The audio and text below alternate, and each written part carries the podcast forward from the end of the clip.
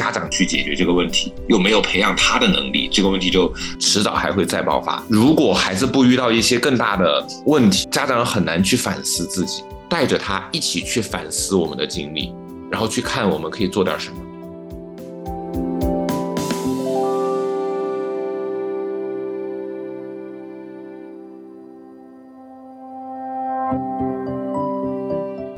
Hello，大家好，这里是月球沙发客。大家好，我是伊娜，我是白露。那么今天我们请到我们棚里的嘉宾，不，今天不是棚里的嘉宾，今天是远程连线的一位嘉宾，他的名字我们叫他梦球，他是中国心理网的特邀专家，也是四川省心理健康教育教材的编者，然后他获了很多很多的奖项，我都不知道怎么去介绍他。那先让他做一个自我介绍吧。Hello，大家好，我是来自成都的一个中小学心理健康教育的老师，叫我梦球就好了。欢迎梦球来到我们今天的节目。梦球是我的大学同学，然后当时他是我们心理学院的学生会主席。那今天我们请梦球来棚里面聊的一个话题，就是我们叫他霸凌。为什么我们要聊霸凌这个话题呢？因为我。霸凌过别人，这个词也是这两年比较常出现在人们视野当中的词，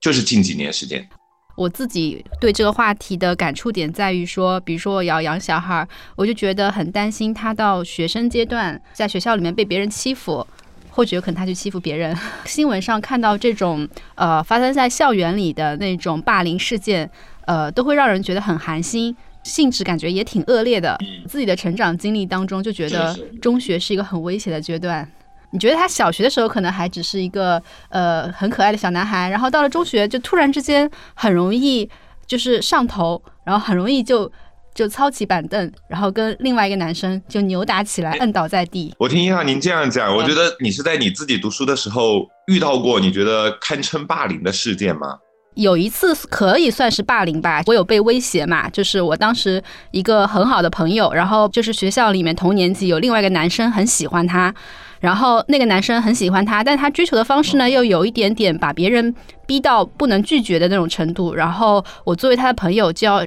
站出来去帮他去拒绝，然后他当时就是老是跟跟踪啊，然后盯梢啊，然后我就拿了一个东西扔过去，但其实是一个软的东西，但是扔到他的眼睛上了，然后他就很生气，然后他就会带着他的小弟，他有跟班小弟，然后下课的时候就会站在我边上，然后就一脸严肃威胁我，就是类似于下课别走，有有事情要跟你谈一谈，对，但其实其实就是威胁我嘛，然后放学的时候就拿自行车追我。但是呢，我的车技还是蛮蛮好的，就是我骑车是飞快的，所以他们没有追到我。但是他把我那个朋友给追到了，然后还把我那个朋友给倒了下来，然后他自己摔伤了。对，然后当然这件事情，因为他受伤的是他喜欢的那个女孩子，所以后来这个事情就略有一点点不了了之。但是那种就被威胁的场景，就印象还是蛮深刻的。我觉得我这种是比较轻微的，就它没有造成很严重的后果。但是我们在新闻里面看到的那种中学生阶段的那种互相霸凌，甚至是可能更低龄化的，可能会造成更严重的后果。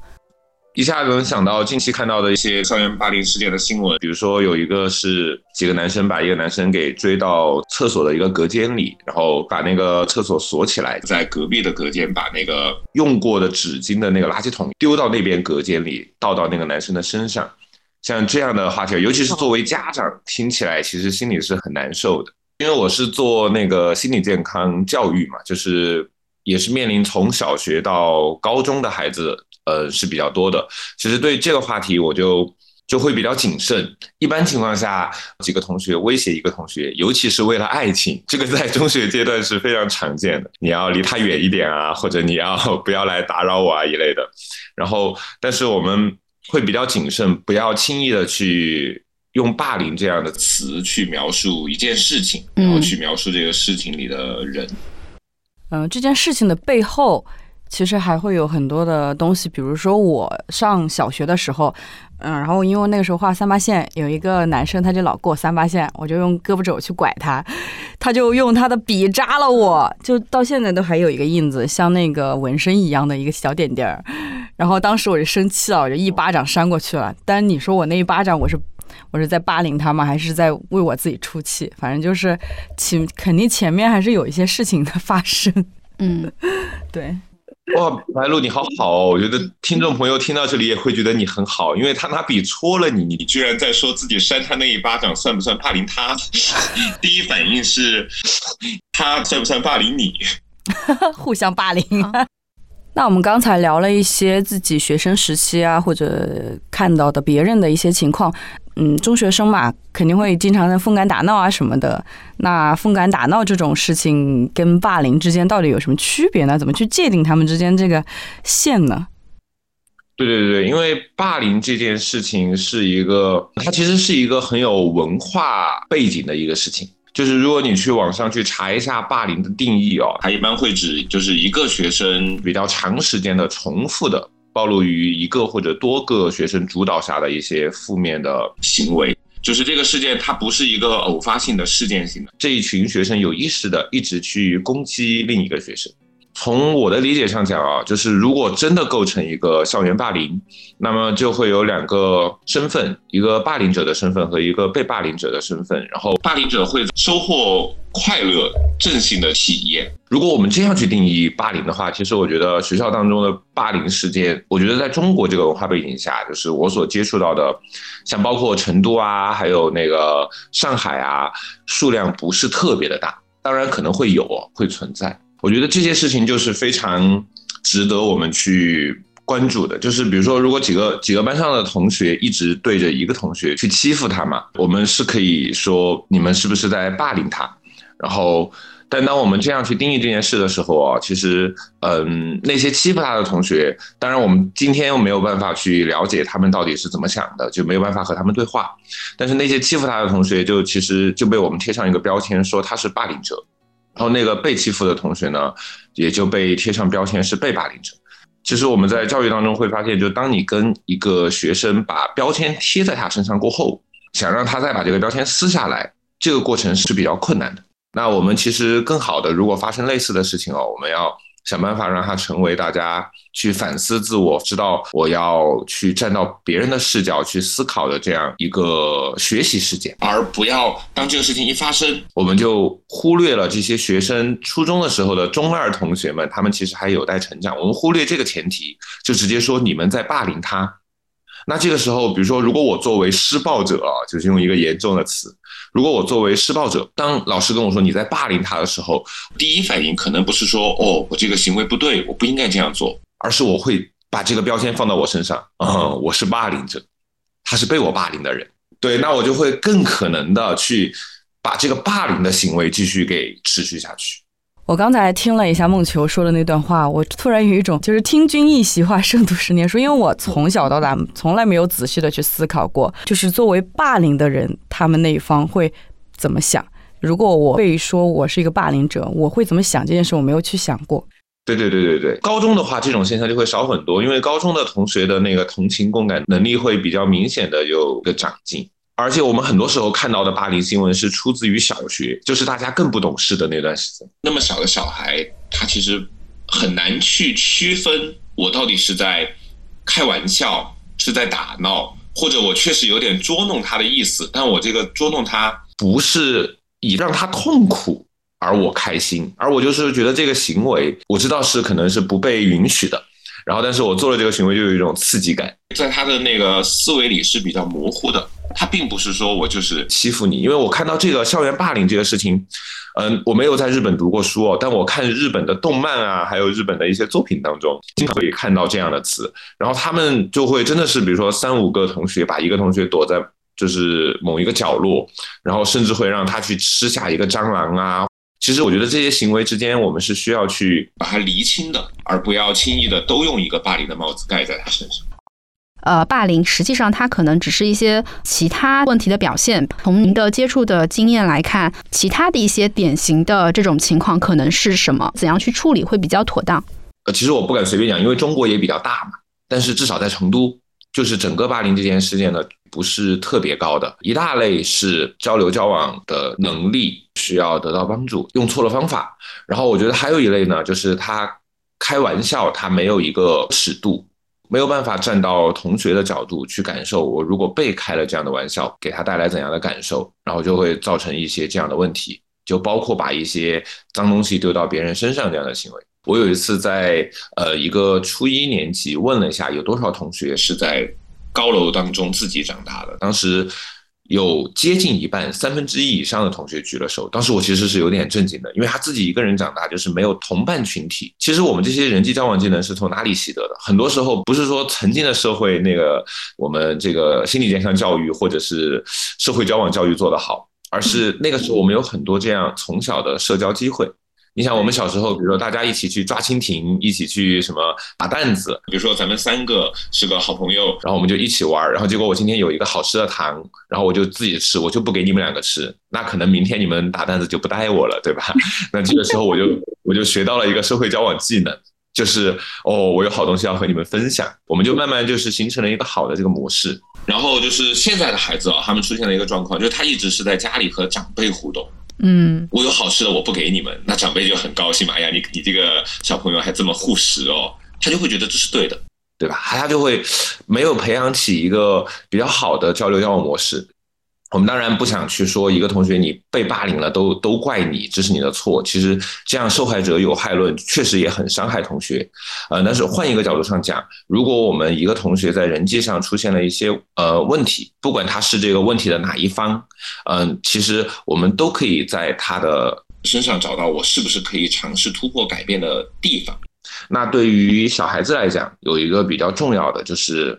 从家庭对他的支持。接纳，还有对他的帮助和引导，但很可惜的是，我们看到现在这一面，家长是做的不太好的。就是一方面，就是家长容易犯两类比较大的错误。一大类错误呢，就是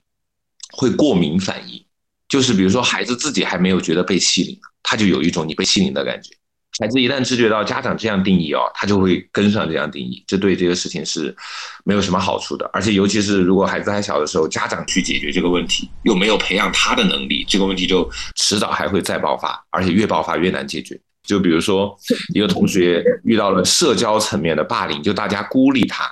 就我遇到几个家长跟自己的孩子说，如果现在同学都不理你，那你就正好好好学习呀。我听到家长这样讲的时候，我其实是很无奈的，因为我们知道，如果孩子不遇到一些更大的问题啊，就比如说，除非这个家长看到自己孩子手上都是刀痕，不然他家长很难去反思自己。如果家长不站到孩子的身边帮他解决问题，还说大家都孤立你，那你就正好有很多时间学习，不被打扰。我觉得这个问题是很难以解决的。作为家长，或者说作为就是孩子身边的成年人，怎么去用更好的方式去帮助小孩去处理这样的问题？家长有的时候会很心急嘛，就自己小孩被欺负了，第一的感受都是一下子就是血涌上头，很难冷静下来。对哦，我觉得这个还是有一些就是原则上的思路可以分享。嗯，就是我觉得原则上，家长首先第一不要轻易的越俎代庖。嗯，就是不要轻易的。去跟这个老师或者学生或者家长就开始说，你们为什么要这样对我的孩子？这是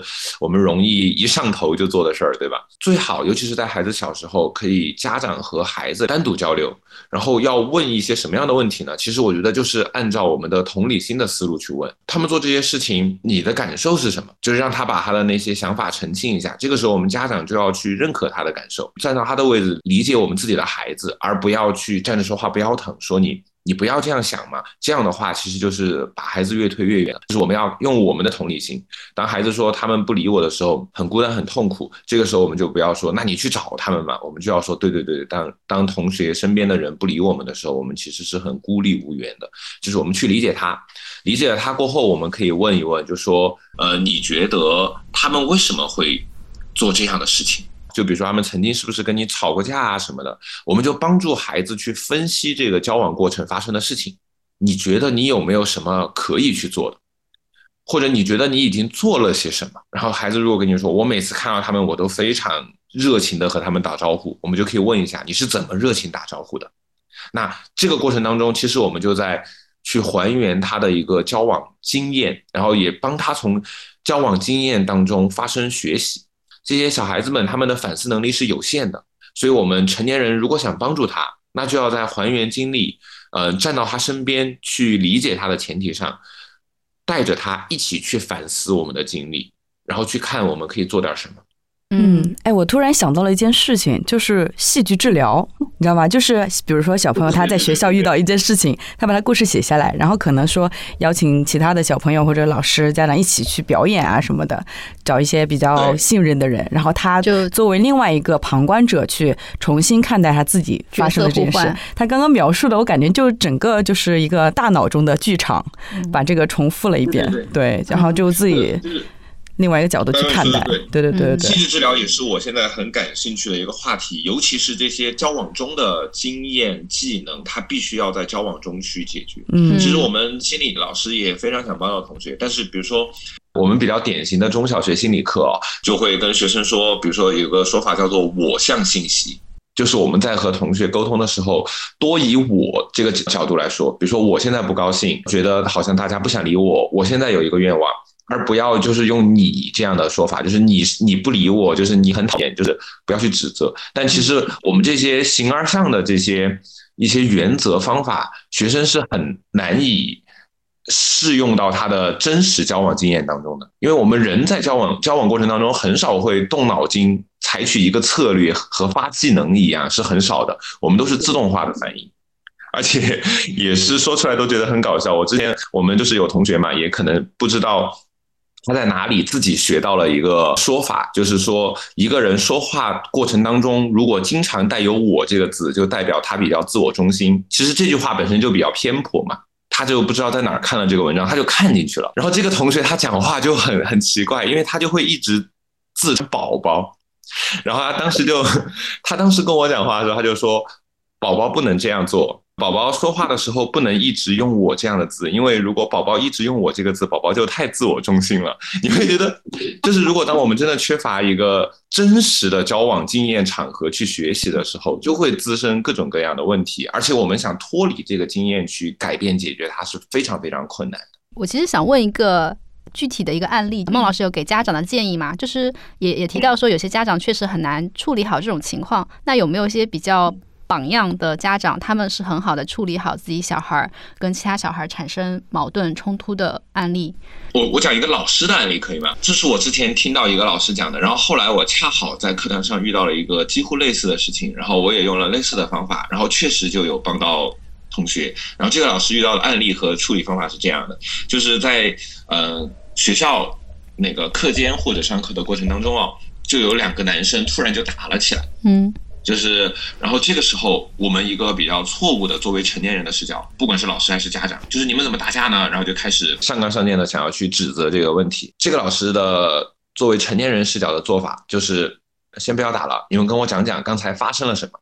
然后 A、B 两个同学，就刚才打架的同学，A 就说 B 打我，然后 B 说是 A 先打我的，然后 A 说我哪有先打你？然后 B 说就是你刚才你刚才不是拿那个笔戳我吗？然后那个 A 说：“是我刚才喊你，你不答应，我才戳你的。”哎，这个时候我们就在还原经验了，就说：“哦，所以 A 你刚才是想喊 B 对吧？”然后 A 就很委屈的说：“嗯。”然后就问我就会问 B，就老师就会问 B：“ 刚才 A 同学是想喊你，嗯，就是你刚才是怎么理解的呢？”他说：“我不知道他想喊我，我以为他就是想用那个很尖的笔来戳我，还戳得我很疼。”B 也很委屈。然后这时候我们倒过来问 A：“ 你刚才想把他弄疼吗？”他说：“我不想把他弄疼，我只是想叫他。然后你现在知道你把他弄疼了吗？然后这个时候我们就可能会问 A：那如果你现在知道了，你想跟 B 说什么？他就说：我想说，嗯，对不起，我不是想把你弄疼。然后他就呃，下次的时候遇到这个情况，你要怎么喊他？我就不用笔了，我用手指戳戳他就好。倒过来问 B，就说你听到 A 是这个愿望，刚才你们还打了一架，你想说什么？A A 同学也说了嘛，我的愿望是什么？我刚才确实不该这样，我确确实没有意识到。B 同学也可以理解。然后 B 同学就会说：“对不起，我也不该这样打你。”然后这个时候我们就会说：“啊，那你们就是两个好朋友，那握个手，好，这件事情就过去了。让他们握个手，抱一抱，两个人开开心心的。然后，而且他们也知道了，下一次我要叫人的时候要温和一点，不要拿着笔嘣就戳过去。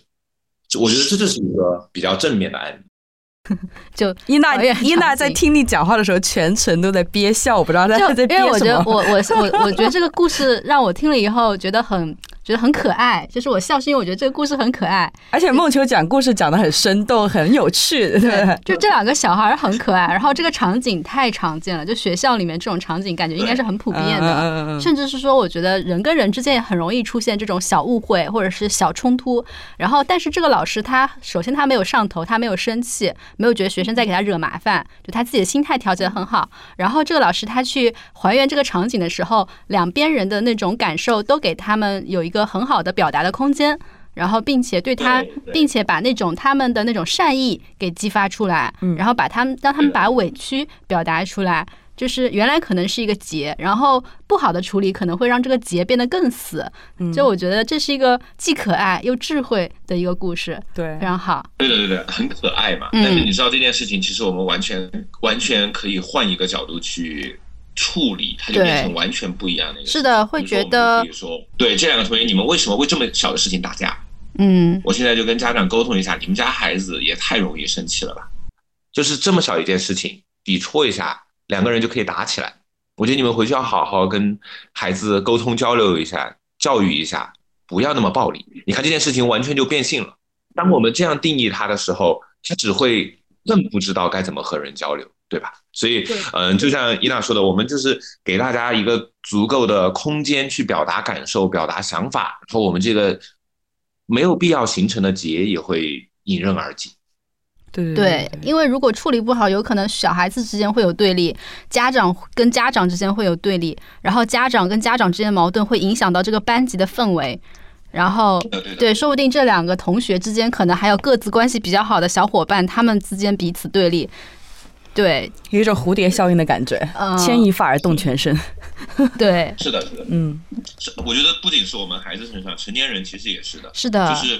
当我们自己觉得不舒服、受委屈的时候，我们是可以以某种方式表达出来的。我们很多时候就是有的人如果表表达的很暴力，这当然是有问题的。但是我觉得成年人更常见的是，我们不表达，我们把就是把这把刀深深的在自己心里伤害着自己，就觉得自己不被尊尊重，自己不被理解。我们一定要呃认识到一个问题：人和人的相互理解是很困难的。我要通过不断的表达、不断的澄清，才能确保我是否真的理解了对方，然后同时也争取让对方理解我。就这件事情是我们需要提上意识去付出努力的。人们会自然而然的，就是觉得好像别人就是该理解我，就好像有读心术一样，我不高兴他就是应该看得出来。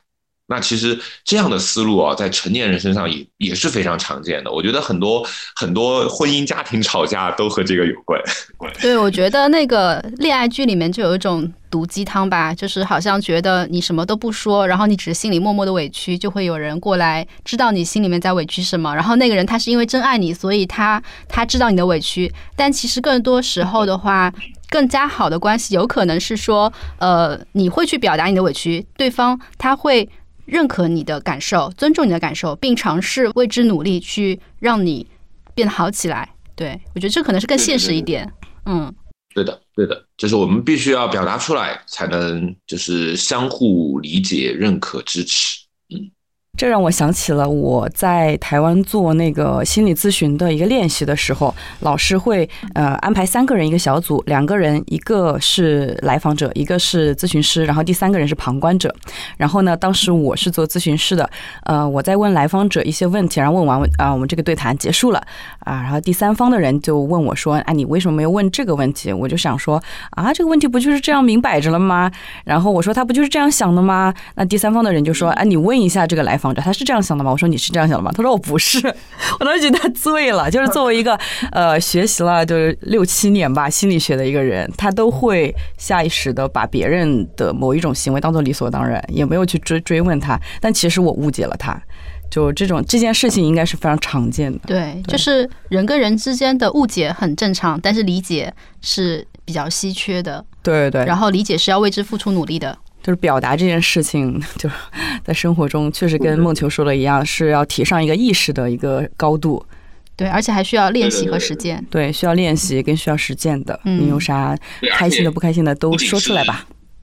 对，而且不仅是人际关系上，其实我觉得在工作上也是这样。因为白露你讲这个话啊，就是说那个呃，你觉得是明摆着的，结果一问发现不是的，就让我想起来，就是我们我学校有一次领导开会的时候，有一我们学校有一个校呃校长，我很喜欢他，就是他有一次开会的时候说了一句话，到现在我印象都很深。他就是在散会的时候说了一句，他说：“你们遇到就是你们在推行这个工作的时候啊，遇到问题相互问一声，不要想当然的觉得对方应该知道。”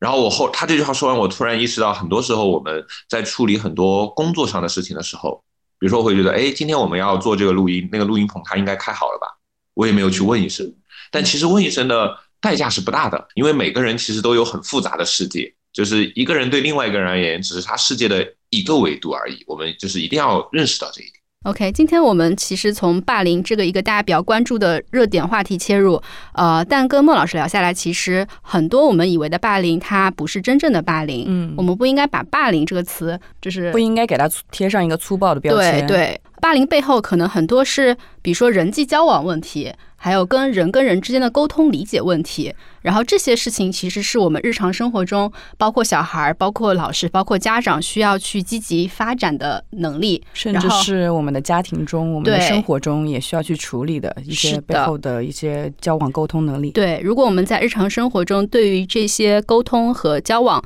的一些问题有更好的察觉，它有可能会让我们在呃工作上，或者是家庭关系处理上，或者是小孩的成长上，都会更加顺利。嗯，特别感谢梦球能够来到我们的线上录音棚，嗯嗯，非常感谢孟老师跟我们分享的精彩的一些观点跟故事，非常有价值，很实用。对，好的，高兴可以过来。那我们今天的节目就到这里，嗯，好，拜拜，拜拜，拜拜。